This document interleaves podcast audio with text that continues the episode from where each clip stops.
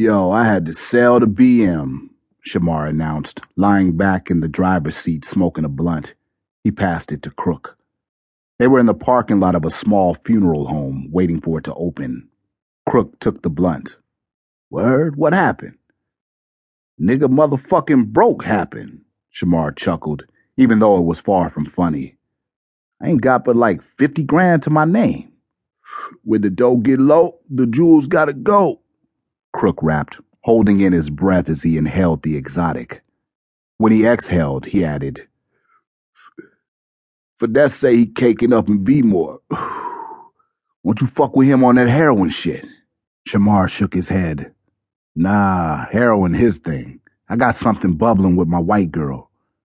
Word? What's good? Break bread. As soon as. Oh shit, what the fuck? Shamar blurted, then jumped out of the car like he was on fire. What the shit? Crook barked when he saw it too. He jumped out and they both pulled their guns and aimed them at the car. Candy had sat up in the back seat. The sheet was still over her, but she had risen and was sitting up. Both Shamar and Crook thought it was the weed.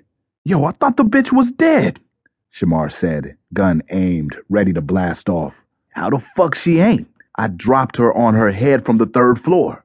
Yo, Candy, Candy. Yo, you hear me? Shamar called out. No response. Yo, pull her out, Crook suggested. Nigga, you pull her out, Shamar shot back. Yo, yo, Candy, Crook called out, inching toward the back door. Yo! When there was still no response, Crook leaned guardedly over and opened the back door, and then jumped quickly back. Yo, Candy, quit playing, bitch, Crook said, attempting to mask his nervousness. With extreme cautiousness, he slowly reached in to snatch the sheet off her face. She was still wide eyed, and her skull was cracked open from the three story fall.